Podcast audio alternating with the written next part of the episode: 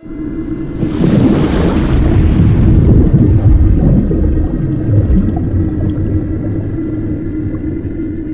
right, let's go ahead and pray over the word. I know we still got some people gathering in, but I want to dive into this tonight. I believe God gave me this word when I was seeking Him, a little while back. For a week, I just spent some time seeking the Lord. So, Father, I just thank you for your word tonight. I thank you for your presence. We thank you, Holy Spirit, for moving in this place. But where would we be without the word of God? And, Lord, I thank you for your word that's an anchor in our lives. Lord, your word that brings life, that brings truth, Lord, that establishes us. And, Lord, I thank you tonight, even now as I'm preaching, the Holy Spirit to move upon every one of us, that we give you our best ear, our full attention, our focus. We're locked into what the Holy Spirit is saying through the word. And, Lord, I thank you for your word going out as living seeds that are sown into good soil tonight. And the Holy Spirit is preparing soil and watering those seeds. That I thank you for the word taking root in us and growing and producing hundredfold harvest of eternal fruit, fruit that remains in our lives. And that we remember this word, Lord. We retain this. I thank you, Lord, for it being established, and that the wind of your Spirit is going to carry this out. It'll go through the internet, wherever, through podcasts, etc. It's going to get all over the world. Everywhere it's supposed to land, it's going to land there, because the Bible says the word will not return void, but accomplish everything you sent it forth to do. And so, Lord, and we know Jesus said the birds of the air try to steal the seed, so we corporately agree. Anything that would try to hinder this word in any way is bound right now in Jesus' name. We break your power, you will back off. And I thank you, Lord, for this being established in our lives. In Jesus' name, we thank you for speaking through me now. Amen. Amen. All right. If y'all would, everybody say an open door. An open door. All right. That's what God spoke to me when I was seeking Him. And I'm going to do my best to share with you what God showed me. But in 1 Corinthians 16, verse 8, the Apostle Paul was talking about a time in his life that God really came down and moved in power. And you can read about that encounter in Acts chapter 19. But he was writing to the Corinthians about that time in his life, and this is what he said. He said, "I will remain in Ephesus until Pentecost, for a wide door for effective service is open to me." The King James says an effectual door. Some kind of a door opened. And he said, and don't forget this, and there are many adversaries. Don't forget that. Now, I started studying this out, and Paul had 3 missionary journeys. On his second journey, he did go through Ephesus, but it didn't seem like very much of anything happened, at least not anything really notable. He probably saw some people saved, and they maybe established something. But his third missionary journey was his second time he went through Ephesus, and this is recorded in Acts 19. And even when he walked into that area, the very first encounter he had was with those disciples. You remember, he asked them, "Have you received the Holy Spirit since you believed?" And they said, "We haven't even heard if there is a Holy Spirit." So right off the bat, they went from just following John the Baptizer's teaching to accepting the Lord and being baptized in the Holy Spirit. And Paul had walked right into something. And the Bible says for 2 years, Paul remained there in Ephesus, and all of that Asia Minor heard the gospel. It was a major revival. This was the revival where handkerchiefs and aprons that he had prayed over and sent out, people were getting healed and delivered from things. I mean, it was a major move of God. So many people were getting saved out of the occult. They brought all their stuff with this huge bonfire, and it was worth a lot of money. You guys remember reading about this.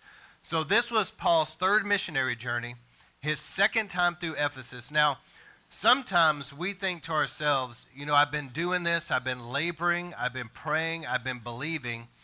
Paul, when he went through Ephesus the first time, nothing seemed to happen. But that second time he went through, something opened that was not there before. It's just like, for example, when Peter and them, now think about it from Peter's perspective. He's a professional fisherman. And they had been fishing all night, and they didn't catch anything. And so Jesus shows up and says, "Well, just cast your net on the other side of the boat." Now think about it. If you're a professional fisherman, how ridiculous that would sound to you. But yet, when they obeyed the Lord, something happened that brought in a supernatural harvest that was not available before, okay?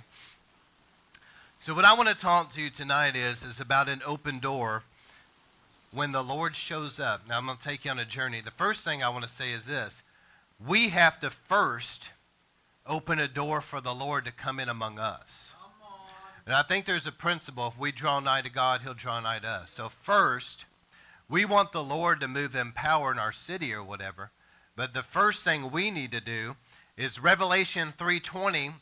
Jesus said, "Behold, I stand at the door and knock. If anyone hears my voice and opens the door, I will come into him and dine with him and he with me." But I wonder how many places Jesus has stood at the door and knocked, and yet nothing is opened unto him because they don't hear his voice. They don't even realize that the Lord is even knocking. How many places, and I'm not saying this critically, I'm just saying this as an honest observation, but how many places already know going into it what they're going to do at 10:20, then at 10:25, then at 10:45, then at 11:30, and the benediction at 11:59. They know exactly what they're going to do, and the Lord is standing at the door knocking. They don't even know he's knocking. They just have their religious ritual they're going to do. Something I found interesting as I studied the life of Jesus years ago, it seemed to me from my observation, the way I see it, that Jesus, when he traveled, there was one place for sure that he loved to stop and spend time there. And that was with Lazarus' family. Wouldn't you love to have been a house that when Jesus was walking the earth, he went to all these different places and ministered. He was on the seashore. You know, he went to the synagogues. He went all these different places. Wherever it was, he went to minister. But when he was anywhere close, he wanted to come to your house and spend time there. Yes. Come on. And I found it interesting that that Lazarus and Mary and Martha opened the door for Jesus and the disciples to come. And you know as well as I do, it wasn't just Jesus coming. It was all of his disciples too. And that they made the sacrifice every time, joyfully I'm sure, to have them come and they'd wash their feet. And they would prepare a meal for them and do everything they could to accommodate them, to get sleeping arrangements for all of them. And they made us a little bit of a sacrifice to have him there, but they loved having the Lord there. There was no sacrifice that was too great for him just to be there. Isn't it interesting that because they made room for Jesus to come there, that up until that point in time, Jesus' ministry had seen the blind eyes open, the deaf ears open. There had been demons cast out of people, which really stuck out because that wasn't something other prophets and ministers had done before him. And so they were really shocked about that one. Even the demons obey this guy, you know. But Jesus had seen all that.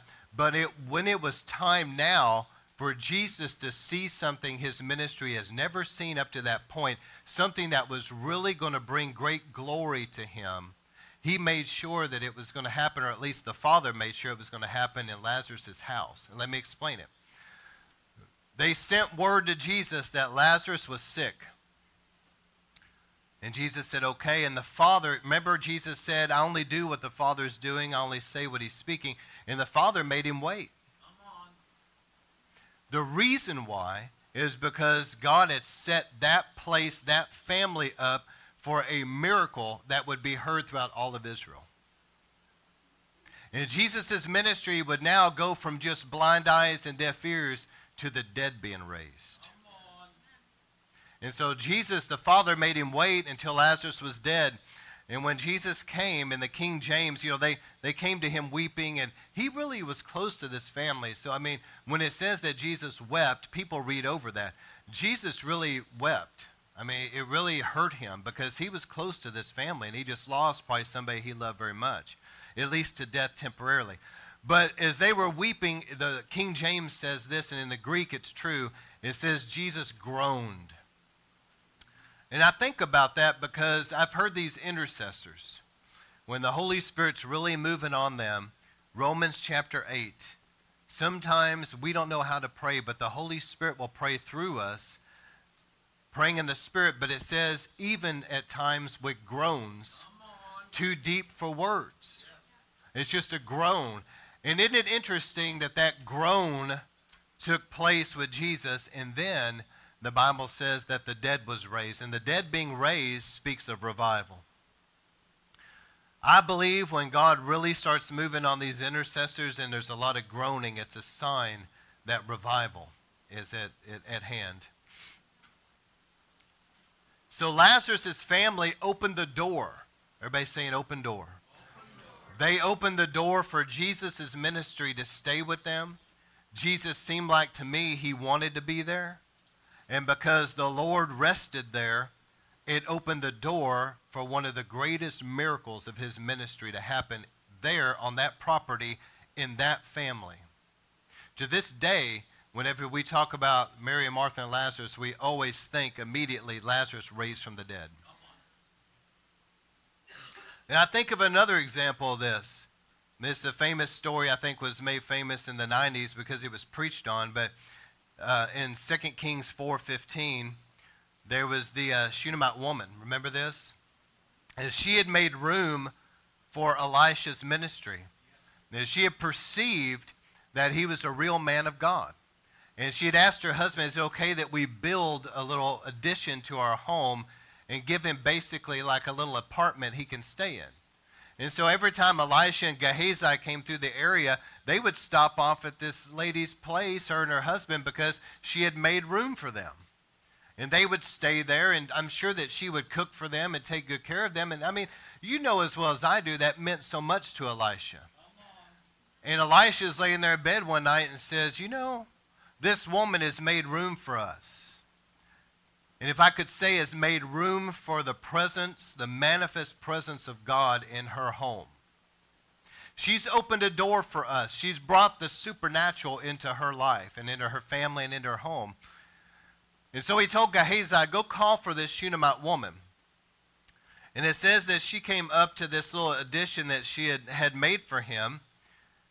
And she stood at the doorway. An open door. Everybody saying open door. Open door.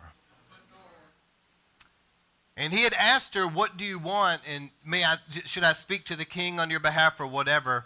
But she said she wanted a son because she had not had any children. And so Elisha said to her, at this season next year, you're going to embrace the son. And she said, no, my Lord, man of God, do not lie to me now. Because this meant a lot to her. And he said, and he meant what he said. And by that time next year, the woman had conceived and given birth to a son, just as Elisha had told her. So this woman had made room for the Lord to come into her home. And what God was doing in the days of Elisha, what God was doing in Israel, he was doing through Elisha's ministry. And she made room for that. And I'm going to say something here in passing. I just want to mention it. But we all talk about the move of God. But we need to embrace the fact that the move of God might be different than what it was. You see what I'm saying? We're used to certain things in the 90s, certain things that happened. But you and I both know that when America was praying for revival and whenever God first started moving, he started moving through Rodney Howard Brown's ministry, and that came in a way, and I believe this was the Lord's intention, it came in a way that the religious rejected it. And it was only those that could hear the knock at the door and could discern the move of God, and they opened the door. The churches that opened the door and invited that move of God in experienced a major move, didn't they? And, of course, it built, it exploded and increased in Toronto, and then it built again at Brownsville. But people had to discern it was a move of God, and to them, I was shocked because I'd grown up around Pentecost, and it took me a long time to wrap my mind around all the Pentecostals that had rejected the 90s revival. I still, to this day, have a hard time accepting that because I'm thinking to myself, this is the same Holy Spirit that we've always known. He's just moving in greater power. But yet I was shocked at how many people rejected it. They didn't want anything to do with it. They wanted their religion that they'd always known. But the Bible says in Psalm 24:7, lift up your heads, O ye gates, be lifted up, you ancient doors, that the King of glory may come in. Lift up your head, see, and open the door that the King of glory can come in. This is something that we're going to have to do. We're going to have to discern the Lord's moving. We're going to have to discern that it is, in fact, Him, even though it might look different in some ways than what we're used to. We have to discern it's Him. We have to hear the knock, and we have to first open the door for Him to come in among us. And then once He comes in among us, we have welcomed in the supernatural into our midst. We have welcomed in the one, the Lord of the harvest, who will say to us, now cast the net on the other side. Come on. We've welcomed in the one that brings healing and deliverance. It's like Hunter was talking about tonight, being delivered. I mean, that was just the Lord. I mean, I don't even think any of us were praying for him. God just saved him and set him free. Yes. Come on. So opening the door for the Lord to come in. Now, I want to mention something as I transition this. We're opening the door for Him. We've drawn nigh to Him. And now the Lord wants to open a door for us. A door like Paul saw in Acts chapter 19, where we've been fishing all night, not catching anything, and then the Lord shows up. It's a door that only God can do. And let me lead into that. So in Revelation chapter 2 and 3, there's 7 churches that Jesus wrote these little epistles to these churches. They're kind of like little report cards. Here's what you're doing good. Here's what you're doing bad. You need to improve this. You know, and if you do, I'll give you this. So he writes these little report cards. Now you got to understand that there's a bunch of churches. He picked 7. Some of them we had never even heard of. The reason why he did it this way and in this order is because it is a message of like a timeline from the early church until the last day church that we're living in today. And I'm going to show you that in passing. I can't dwell on it. But you remember, how was the church in Ephesus born? In the fires of revival. I want you to always remember that from this day forward. Anytime you read the book of Ephesus, I want you first to think in your mind, now wait a second, Paul wasn't just writing to this any church. He wrote to a church that was born in the fires of Holy Ghost revival. And so when Jesus started these 7 letters, he started it to the church in Ephesus. You know what that spoke of? That spoke of the early church that was planted by the apostles. It was the early church that the shadow would heal the sick. People had cripples that would be brought to church and they would jump out of the cot. It was the early church that knew the power of God, okay? That was the message to the church in Ephesus. And then it transitioned from that to Smyrna. Smyrna means crushed myrrh. It was the suffering church. This was from Nero, who martyred Paul, through Diocletian. There was several years there that we know about where Christians were thrown to lions and dipped in oil and set on fire. It was a horrible time of persecution. So this was the age of persecution. Then at the end of that age, around 300 AD, Constantine came to power, and this led to the church called Pergamum, which means marriage. And unfortunately, Constantine married Rome with Christendom and created the Roman Catholic thing, and it perverted Christianity, sadly. But it was a marriage between church and state. How many knows that's always a mistake? Yes, and so that led into the Dark Ages, which is Thyatira. And this is why Thyatira spoke of Jezebel, because during the Dark Ages there was this strong Jezebelish thing in Roman Catholicism. It was Thyatira means continued sacrifice. It was just dead religion where there was no true gospel being preached, no Book of Acts Christianity. It went into gross darkness. And it reminds me of what the Lord said to the Ephesian church. He said, if you're not careful, I'm going to remove your lampstand. And it seemed like by the time it got to Thyatira in the Dark Ages, the lampstand was gone. There was no light of the gospel. Then that led into Sardis. Sardis speaks of the Reformation church. This was when God moved on the heart of Martin Luther, 1517, to lead a reformation. He brought back the gospel. The Reformation church still had a lot of problems. A lot of Roman Catholicism's influence was still there. But it led into the Church of Philadelphia. And I believe this is where our heart is.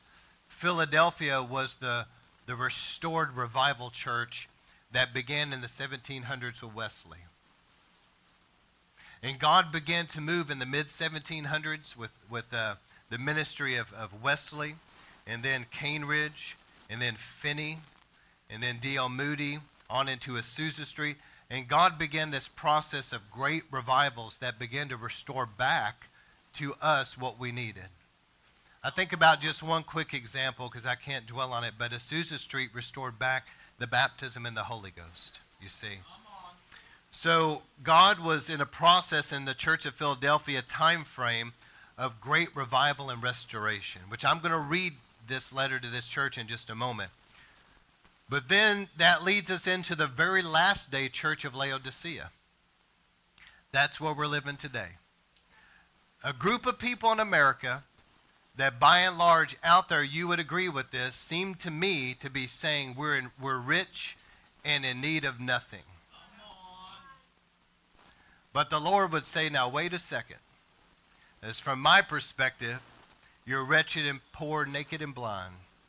I counsel you to come by gold refined in the fire and let me anoint your eyes so you can see the way I see you.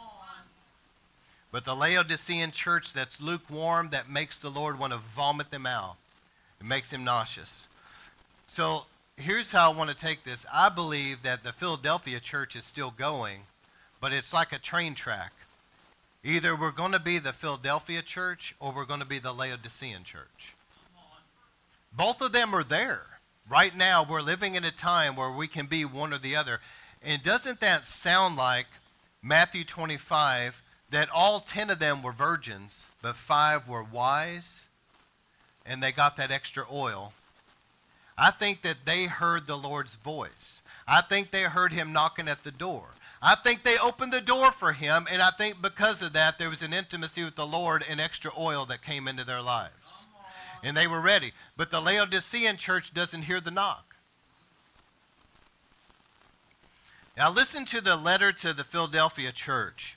Some have called them the missionary church, the church that began to see revival and restoration. Jesus said to this church, he said, and to the angel of the church in Philadelphia write, he who is holy. Now see right there that we recognize the holiness of God. See, I'm going to tell you, there's a group of people now that are losing the fear of the Lord out there. Come on. But Philadelphia never lost that healthy fear of God. They recognize his holiness. He said, who is true and who has the key of David, who opens and no one will shut, and who shuts and no one will open, says this, I know your deeds because I put before you an open door. Everybody saying open door. Open door. That nobody can shut. Because you have little power and have followed my word and have not denied my name. God opened a door for them. And it goes on to say there was a promise to Philadelphia that they would escape what was going to come on the earth. That's the rapture. See, we're living in a time of the Philadelphia church that we can be wise virgins with extra oil, a bride without spot or blemish. And when it's time to meet the Lord, we're going to be ready to meet him. While other people are playing their dead religion, they're not hearing the Lord knock at the door. They're not getting their extra oil. They're being defiled by the world. How many knows they're just not going to be ready?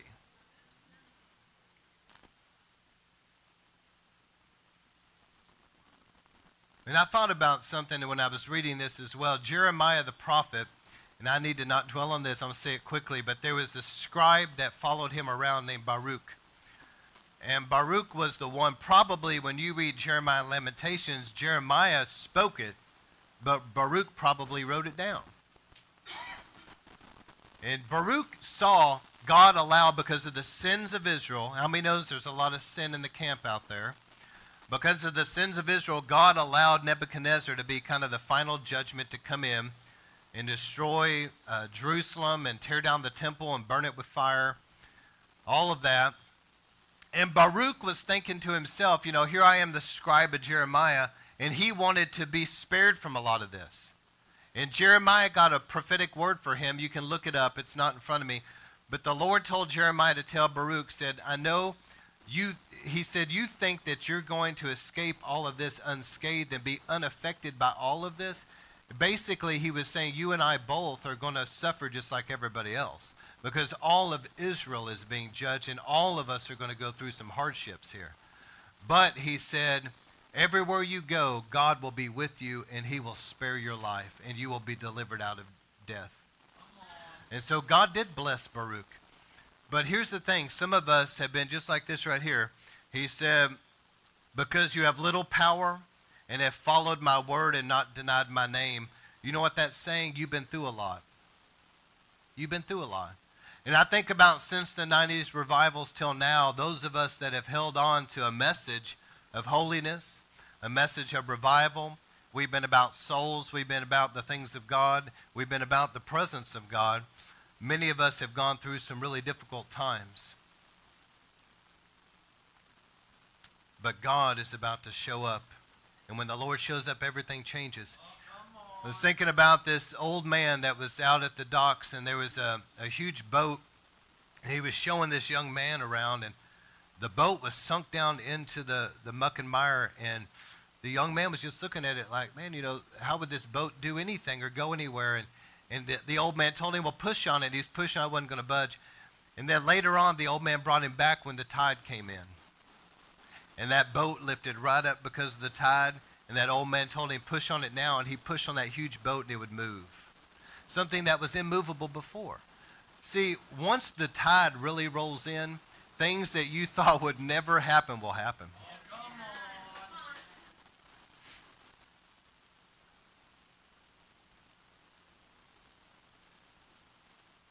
So let me shift just for a moment, then we'll bring it all together at the end. But God has an open door. When I was seeking him a little while back, that's what the Lord spoke to me, that there's an open door. I'd had somebody I really respect in my life for many, many years that has always been very accurate when he gives me a word. And he told me years ago, he said, there'll come a time when there's going to be a door open for you. And I believe that that's about to come. But I want to show you some things. Revival and restoration. A lot of times when we talk about revival, we think of the outpouring of the Holy Spirit, souls, and all of that, and that's very true. But have you ever considered that revival and restoration go together? Now, that's very important, because I'm going to take you on a journey in just a very short amount of time of something God taught me over a very long period of time. But the Lord began to put a few scriptures together for me, 2 Chronicles 7:14, that we all know. If my people will humble themselves and pray and seek my face and turn from their wicked ways, then I will hear from heaven, I will forgive their sin, and I will heal their land. We all want the healing of the land, but we have to go back and do what he said to do. We have to humble ourselves and pray and seek his face and turn from our wicked ways. And then God began to show me some things I'd never seen as he put all this together. That scripture with Isaiah 58. David Wilkerson said Isaiah 58 is, if you want to know how to live in perpetual revival, he said it's in Isaiah 58. And that's the scripture about fasting and prayer. And Isaiah 58 talks about, is this not the fast I've chosen for you? And he tells them you need to quit with the pointing of the finger, which is accusing and gossip and slander and being malicious and all that. And you need to quit being oppressive to people. So in other words, bosses that were being mean and oppressive to their workers and being abusive to people. But then Isaiah said this. He said, if you will humble yourself and you will give to the poor and you will turn away from those wicked things that you've been doing and you'll really humble yourself in prayer and fasting, God will hear you. Okay?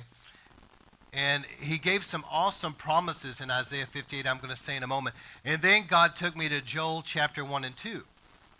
Now, I was reading Joel. This is a really awesome scripture that Peter quoted at Pentecost. But what happened was the nation of Israel got into sin. And because they got into sin, God allowed the militaries of the nations around them, like the Midianites and others, to come in and raid and plunder Israel. They would steal all their crops, and what they didn't steal, they'd burn their fields. They would go in and steal all their good animals, and what they didn't, they would kill. I mean, they were there.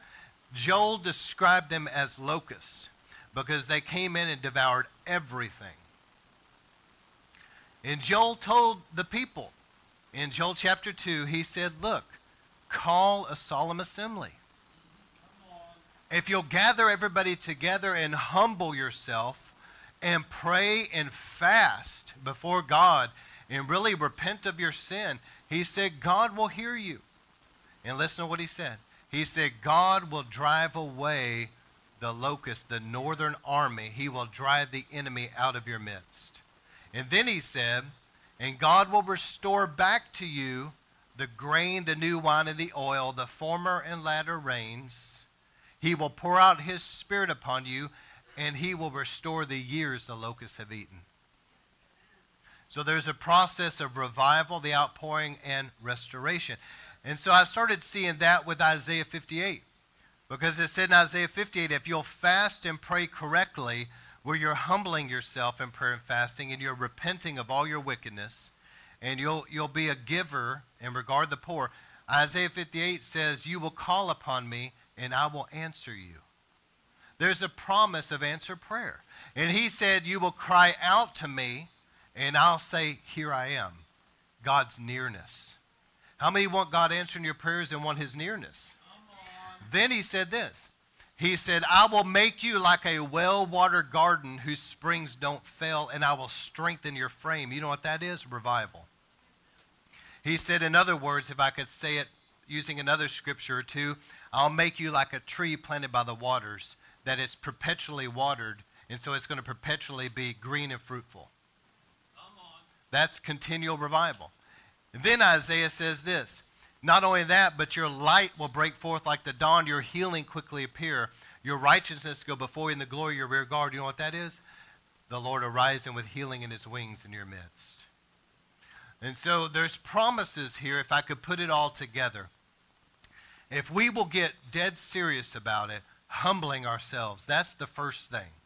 And if we will really get serious about our prayer, and we will get serious about fasting together, and we will be a people that are givers, okay? We will give, especially regard the poor. And we'll really, truly repent of all of our sin. I mean, consecrating our lives unto God.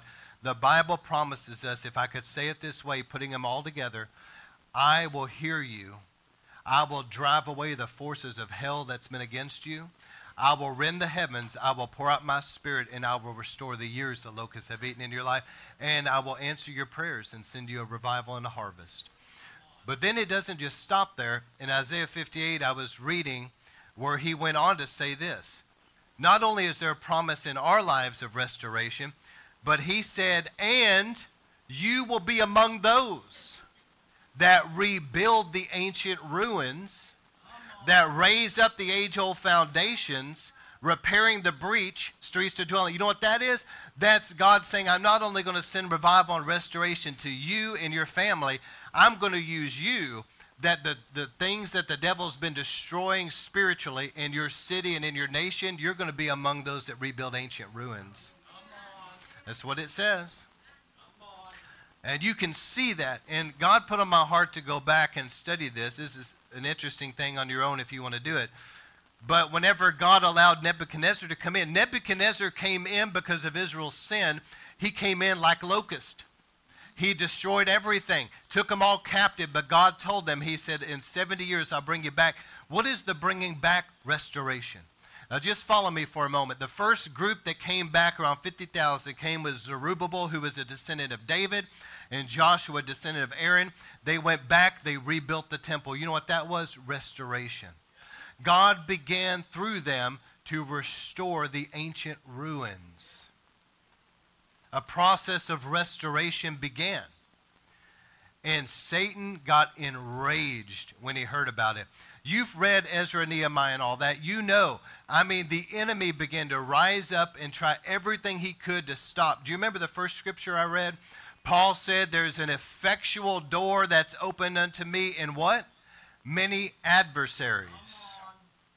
when God began the process of restoration to the nation of Israel, and he began to bring them back and rebuild the temple, he knew they were going to face major resistance, major opposition. So he sent with Zerubbabel and them, he gave them two prophets, Haggai and Zechariah, to constantly encourage them. They needed it. But you know what happened as they were rebuilding that temple? The story of Esther happened during that time. Think about what I'm saying. Put it together. The devil was so enraged at this restoration and this revival that he caused the story of Esther, raised up a Haman to annihilate all the Jews. I mean, that was a major attack of the devil. And then after that story of Esther, then you read the story about Ezra, who was a priest coming back later and brought many with him. And he began the process of teaching them how to live right and do right and set things in order, set up the Sanhedrin, all that he did. And then another wave came with Nehemiah. And Nehemiah did what? Rebuilt the walls. But I think about in the process of this restoration as the walls were being rebuilt, I think about the story. I was reading Nehemiah, and it says that while the breaches were being closed up in the walls with Nehemiah, Sanballat and Tobiah heard about the breaches being restored and got enraged. And we're talking about how can we attack them and stop this? Isn't it interesting that prayer and fasting, hear me tonight, Daniel knew it was time, and Daniel set his face toward God in what? Prayer and fasting for 21 days. And God moved on the heart of Cyrus to send back that first group with Zerubbabel. They started rebuilding the temple. And then I think about what happened with Esther. What did she do? She called for what? Prayer and fasting. What happened? God turned an impossible situation around. Then after that, Ezra was sent back to continue the work. And then if you read the story, Nehemiah was weeping and fasting and prayer, and God sent him back to do a final work of rebuilding the wall. But the whole time that they were praying and fasting and seeing revival and restoration taking place, they faced opposition the entire time. Not only did they face it before Nehemiah, but Nehemiah had to have the people that were rebuilding the wall use one hand to rebuild the wall and the other one on a sword ready to go to war at any time. That's how strong the resistance of the enemy was. But at the end of the day, guess what? The wall was still rebuilt. The devil can try everything he can. The devil tried to lie on them. He tried to intimidate them. He tried to send people to attack them. He tried to write letters back to important, prominent figures to discredit them. The devil did everything he could to stop this, but yet God still caused that temple to be rebuilt, caused the glory of it to be greater than the former glory. That's the presence of God greater. And still that those breaches in the wall were still rebuilt. So in other words, prayer and fasting caused the ancient ruins to be rebuilt and the breaches to be closed up. And I think about in the days to come, we're nowhere near where we need to be in revival right now for the Lord to come. But God, that's why God's going to send revival. He sends a major move when we're at an all-time desperate place. But I want you to understand when God sends revival, he's not just sending an outpouring of the Holy Spirit and a harvest of souls. He's going to heal the sick and deliver people. He's going to do all of that. But listen to what I'm saying. God wants also to restore the ancient ruins. Let me show you what I mean. I've been really concerned with this. When I was growing up, seeing powerful intercessors was a normal thing. Brother Ralph, was there intercessors in the church you grew up in? Amen. Do you see them nowadays very much? No, you don't. Everywhere I go, people say the same thing. People that grew up in Pentecost. When I was growing up in Pentecost, I said this to Brother John Davis. I said, I remember there being intercessors. And Brother John, oh, yes. And I said, well, are you seeing them nowadays? Not so much. Here's the concern I have. You have a generation of people that were primarily baby boomers, okay, that they had a large group throughout Pentecostal, Spirit-filled churches all across this nation that have powerful intercessors. Let me explain what I mean, because a lot of people hearing this do not even know what I'm trying to say. They don't know. Intercessors are people that have a special grace and a gift from God to get in deep prayer, praying in the Spirit, even down into groans too deep for words. It's a deep calling unto deep, and it causes major answers to prayer. And these people knew how to touch God. And I'm telling you, for the last couple decades, I've been seeing this, where people have been, these intercessors have been primarily elderly. When I was growing up, have been dying off, and they're not being replaced. In this coming revival, I'm believing God that he's going to breathe on us again, and he's going to raise up intercessors out of the ashes. He's going to restore ancient ruins of intercessors, and he's going to get us back to prayer. I've been saddened, I say it with respect and love, and I'm not going to dwell on it, but I've been saddened how many people are getting away from prayer. Including churches and people I would have never thought would have, but they're getting away from prayer. This is not a time to get out of prayer. It's not a time for your church to get out of prayer. This is a time we need to be praying like never before. Amen? And I think about during this time of here we are in the last days, all that's going on in light of the scriptures I just read to you.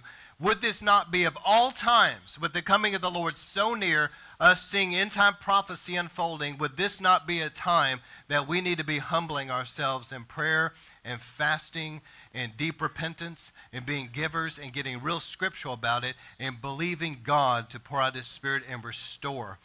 I think about this, because a lot of the seeker-sensitive thing where people don't want to offend anybody and tiptoe around everything and water it down and dumb it down, I could say a lot here, but I'm trying to be really nice about all this. But there's churches out there that have Christians in spiritual kindergarten.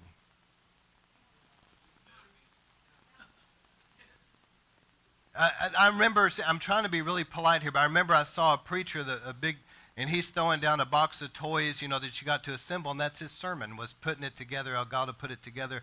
And I was just sitting there thinking to myself, this is children's church. I'm thinking to myself, you're preaching to grown people a children's church message.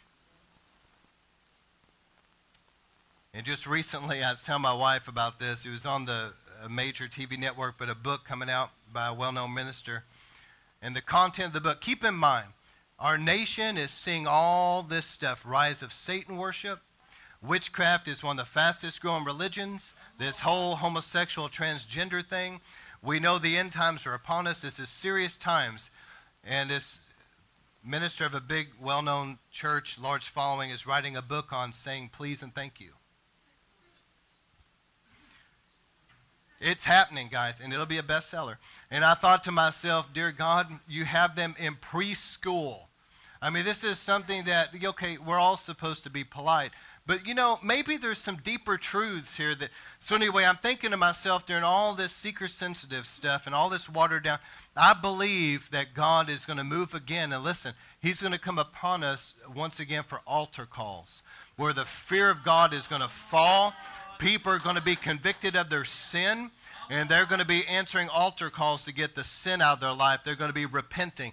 There's going to be a holiness. There's going to be a fear of God come back. I believe there's going to be a great restoration in the baptism and the Holy Ghost, tongues, and the gifts. They think about, well, we want to not offend anybody. Well, I beg your pardon, but doesn't the Bible say that tongues are assigned to the unbeliever? Let's think about that for a moment. So my point is that they think, man is trying to take over like they always do and think that they can do it better than Jesus Christ could, think that they got it figured out better than God himself. We can run it like a business. We can entertain. We can do this. We can give people what they want, tell them what they want to hear. And let me tell you something. You may be building something big, but one of these days it's just going to be a pile of ashes in heaven because it's not bearing eternal fruit. In fact, I'm concerned that if a bomb was to go off in a lot of those places, many of those people go straight to hell. They're not any more saved than the lost people out there. They're just there because of the programs. God's going to restore back healing and deliverance ministries. God's going to restore back the preaching of the true word of God and a love for the meat of the word of God. And that was something, let me say this too, Perry Stone. I heard him talking about this. He said back in the 90s, he said there was me. I was talking about Perry. Perry said there was me and about 30 other prophecy preachers on television back then. He said almost every one of them is dead now except me, and I think he said one other. And he said, I don't see any of them being replaced. He said there's a generation coming up that does not know prophecy, and because of that, they're going to be vulnerable to some of the tactics of the devil. He said, you'd be surprised how many of them will take the mark of the beast because they don't even know what it is. But God's the God who restores ancient ruins. I'm telling you, he's going to open a door. Everybody's saying open door. When the Lord shows up, the breaker, the one that goes before us and opens up a way. When he shows up with the key of David and he opens a door, there's not going to be a man. There's not going to be a president. There's not going to be a ruler. There's not going to be a religious leader. There's not going to be a demonic force, a fallen angel, or even Satan himself that's going to be able to shut that door. Think about the opposition that Zerubbabel all the way through Nehemiah faced the entire time, yet it still was rebuilt. They were made fun of. They were ridiculed. They were mocked. But yet the wall still got built. All the while, they're laughing at them and making fun of them. What are these little Jews going to do? Rebuild this wall? If a little fox ran across it, it'd all fall down. They were mocking them the whole time, and they just kept working. Pretty soon, they had a dedication, a big celebration because the wall's finished.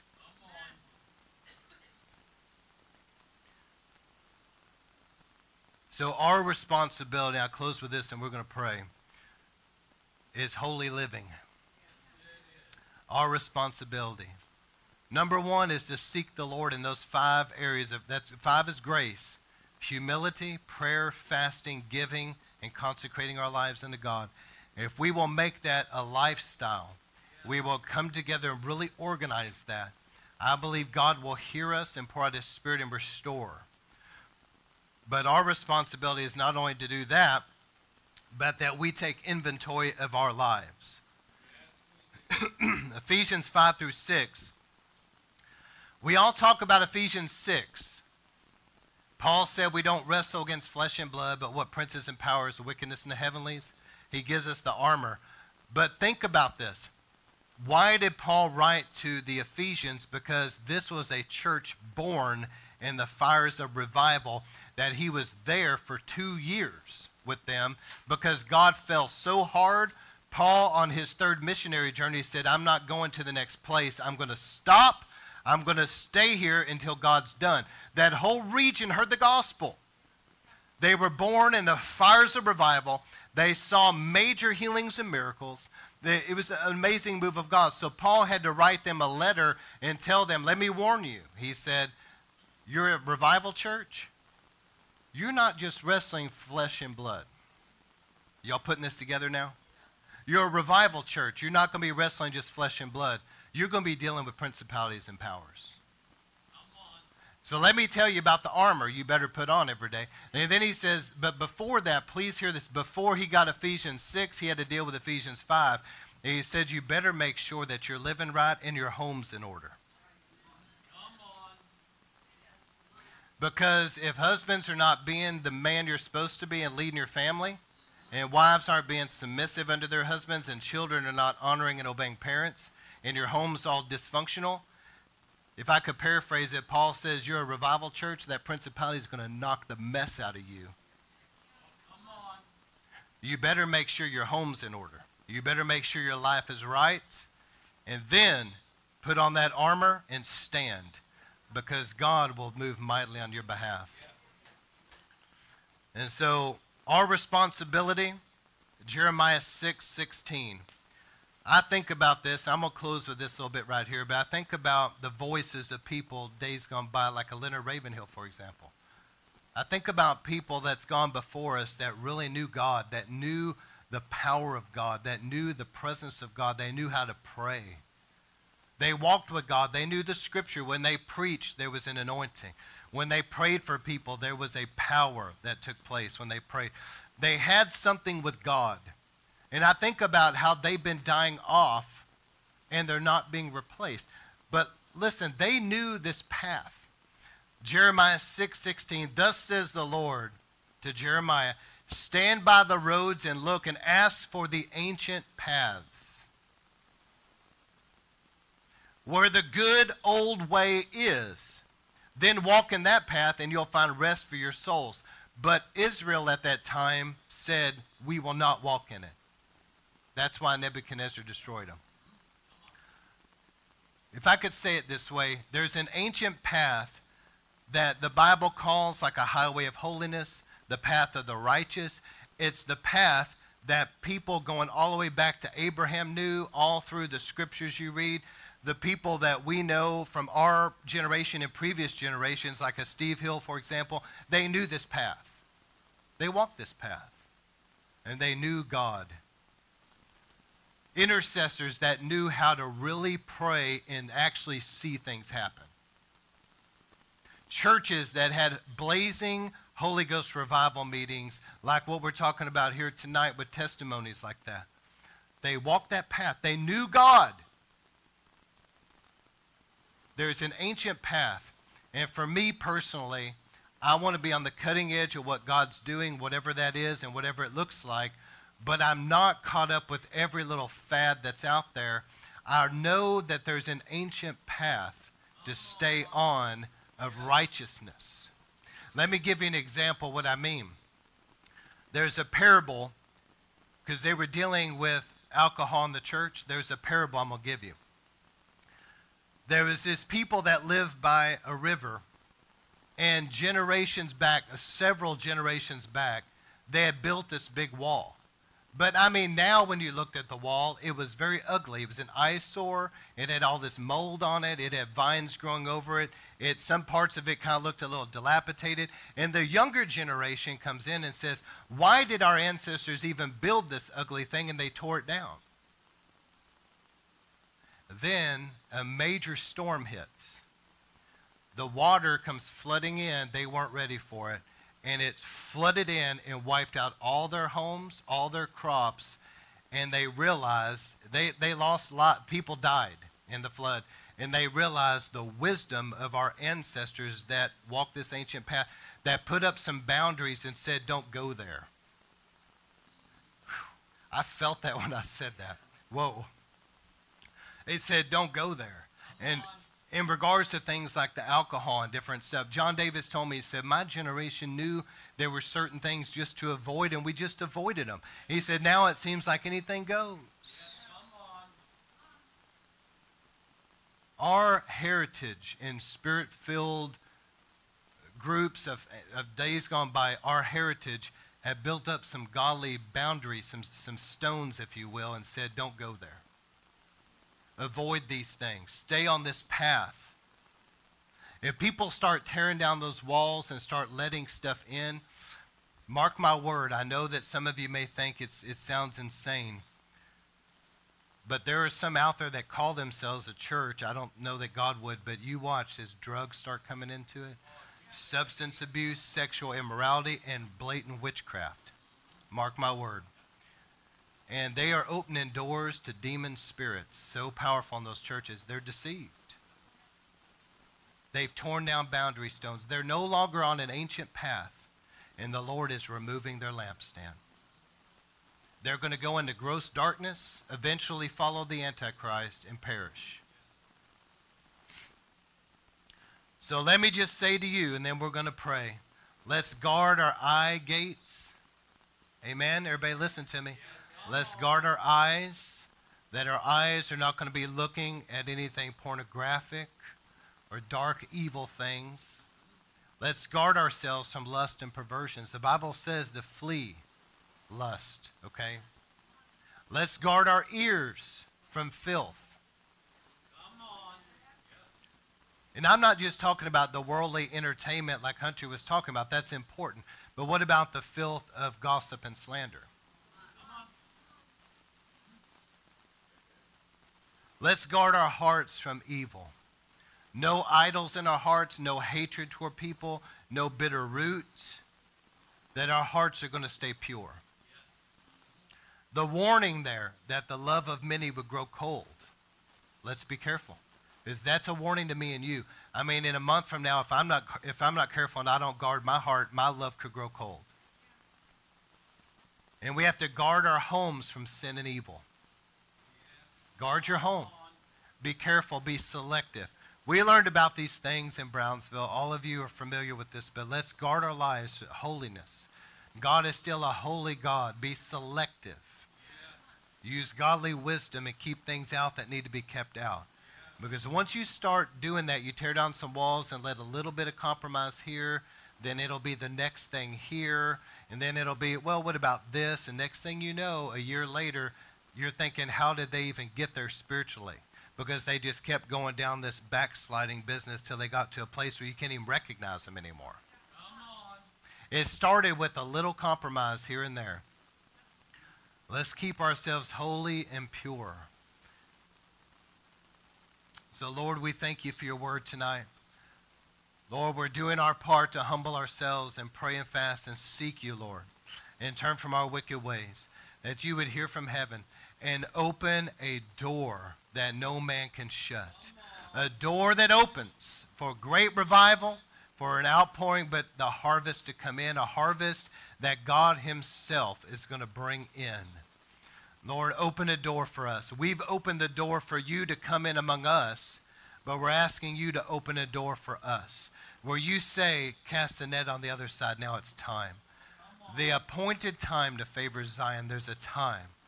Open that door, Lord, and let us go through it. Let us be faithful and be able to work with what you're doing and sacrificially lay down our lives. Let it come, Lord, in Jesus' name. And let me say this as we're about to pray in just a moment. I think about what we've been doing together. This is something only God could have done, because I've been doing these conferences. And what God laid on my heart was I needed to open a door for anointed speakers to come in and really go after God for revival. And as I was doing that, God opened things up with John Davis and then you guys to come and just kind of brought this together. But I don't say this lightly, because I've thought about this a lot for a couple years now. I'm sorry, I'm losing my voice a little bit. But I think about the Red River Revival. James McGreedy started bringing a couple churches together. And they would pray and they would fast and they would really go after God. And they started seeing little trickles of rain. I mean, people are getting saved. I mean, 10 people. It wasn't a lot. But as it went on and on and on, next thing you know, the Holy Spirit's falling, and everybody in this group of people falls out under the power at Red River. And they're having encounters with God. I mean, major. And Barton Stone hears about it all the way in Cane Ridge and goes to Red River. And the Holy Spirit touches him. He goes back and it breaks out to the Great Cane Ridge Revival, which is our second Great Awakening. I'm just saying that don't despise the days of small beginnings. Because as we're coming together, these were little churches back then, 10, 15 people, coming together and really seeking God. And it ended up exploding into something that affected the entire United States of America. And became known as the Second Great Awakening. Just keep going after God. Just keep, as we come together and just keep going after God. I don't know what God's going to do, but I suspect he's got something bigger than what we realize. Oh, Lord, do it. All right, let's go to a screen. We're going to move some chairs and put on some worship. But how many want prayer tonight? I'm going to get Brother Ralph and Tiffany and some others, get my wife to help me. We're just going to kind of go together and pray for people.